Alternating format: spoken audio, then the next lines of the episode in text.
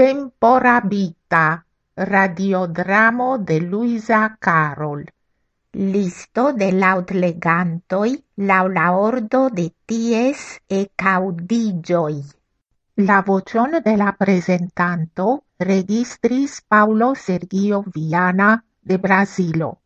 La vocion de Granda Lidia registris Marta Haide Otto de Albanuyo. La vocion de Eva registris Martin Schneller de Svisuyo. La vocion de la barono registris Andrzej Bach de Poluyo.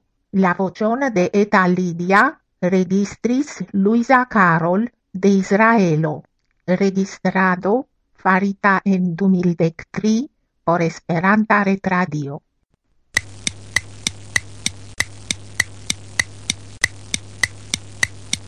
ni trovigas dum la dua mondmilito un vesperon de la iaro 1942. La loco estas unu malluma chambro en la ghetto de Varsovio. En la malforta lumo de candelo pregias virino tridec ociara. Si estas Lidia Zamenhof, la plei iuna el la filinoi de Ludovico Lazaro Zamenhof. Antau la milito si voyages multe tra la mondo, instruante Esperanton cae prelegante pri tiu lingvo, sam kiel pri la Baha credo. Nun si sidas en angulo cae flustras la pregion pri felicio revelaciitan de Abdul Baha. Antau ol si finas la pregion, iunulino dec quariara eniras la chambron sen brue.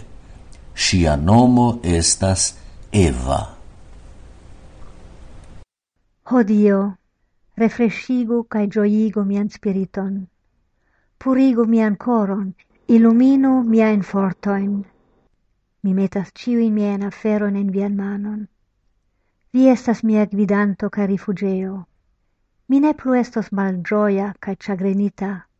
Mi estos felicia ca gioi plena. O Dio, mi ne plu estos zorgo plena, nec mi permessas che afflictoi turmentu min.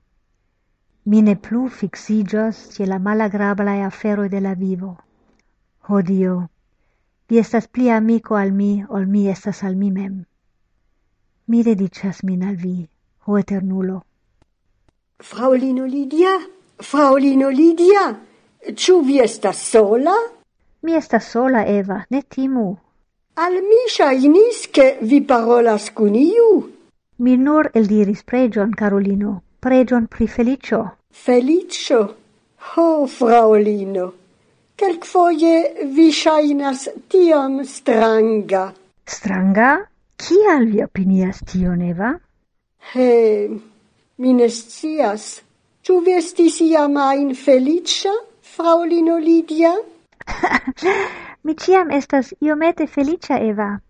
Ec kiam mi estas malgaia, ege malgaia, kiel exemple nun.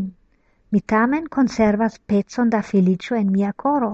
Pezzon da felicio, ciu? Mi tion ne comprenas? Cara Eva, vera felicio estas io, kion neniu povas tutece depreni de ni.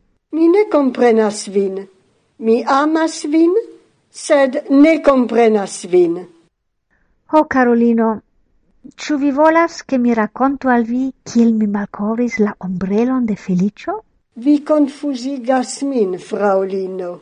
Vidu, la ombrelon de felicio Mi econis conis ciam mi estis nau au dec iara, mi ne plu rememoras exacte la iaron cae la locon, ie en iu urbo en la centra Europo, eble en iu hotelo de Berno, eble aliloque.